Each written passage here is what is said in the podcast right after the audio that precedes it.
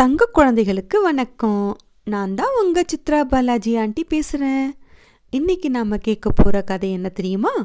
ஓனாயும் ஆட்டுக்குட்டியும். ஒரு ஆட்டுக்குட்டி ஒன்று ஒரு காட்டில் ஒரு ஆற்றோடைய சரிவு பகுதியில் தண்ணி குடிச்சிக்கிட்டு இருந்துச்சு.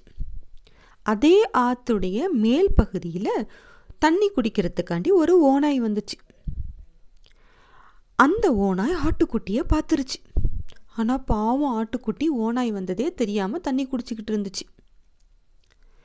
அந்த ஆட்டுக்குட்டியை தனக்கு எரியாக்கிக்கணும் அப்படின்னு முடிவு பண்ண ஓனாய் ஆட்டுக்குட்டியை வம்பு பண்ணுறதுக்காண்டி அதுக்கிட்ட கோவமாக சத்தமான குரல்ல ஏன் இப்படி தண்ணியில் கறக்கி குடிக்கிற?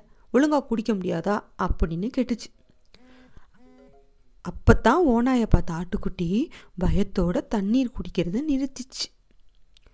அப்புறம் மெதுவாக தனக்குத்தானே மெல்லிய குரல்ல நான் எப்படி தண்ணீரை கலக்க முடியும்? நான் கீழ்ப்பகுதியில் தானே குடிச்சிக்கிட்டு இருக்கேன் நீங்கள் தானே மேல் பகுதியில் தண்ணி குடிக்கிறீங்க?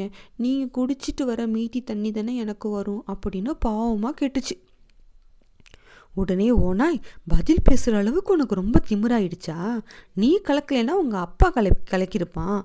உங்கள் அப்பா கலக்கலைன்னா உன்னுடைய தாத்தா கலக்கியிருப்பான். உங்களையெல்லாம் சும்மா விடக்கூடாது அப்படின்னு சொல்லிட்டு ஓட முயற்சி பண்ண அந்த ஆட்டுக்குட்டி மேலே பாஞ்சு அதை இரையாக்கிக்கிடுச்சு. பாவம் ஆட்டுக்குட்டி. தன்னுடைய நியாயம் எடுபடவே இல்லையே அப்படின்னு ரொம்ப வருத்தப்பட்டுக்கிட்டே அந்த ஓநாய்க்கு இரையாகி போயிடுச்சு. பார்த்தீங்களா குழந்தைகளே? துஷ்டனை கண்டால் தூர விலகு அப்படின்னு நம்மளுடைய முன்னோர்கள் நமக்கு முன்னாடியே சொல்லி வச்சிருக்கிறாங்க. இந்த மாதிரி துஷ்டர்கள்ட்டெல்லாம் நம்மளுடைய நியாயம் எடுபடவே எடுபடாது. அந்த மாதிரி சமயத்தில் நாம் மௌனமாக ஒதுங்கி போகிறது தான் நமக்கு நல்லது. காரியத்தை சாதிச்சுக்கணும் அப்படிங்கிறதுக்காண்டி இந்த மாதிரி துஷ்டர்கள்லாம் எப்படி வேணால் பேசுவாங்க.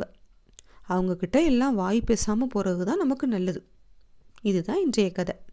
சரி. இப்போ உறங்க போகலாமா இனிய இரவு வணக்கம்.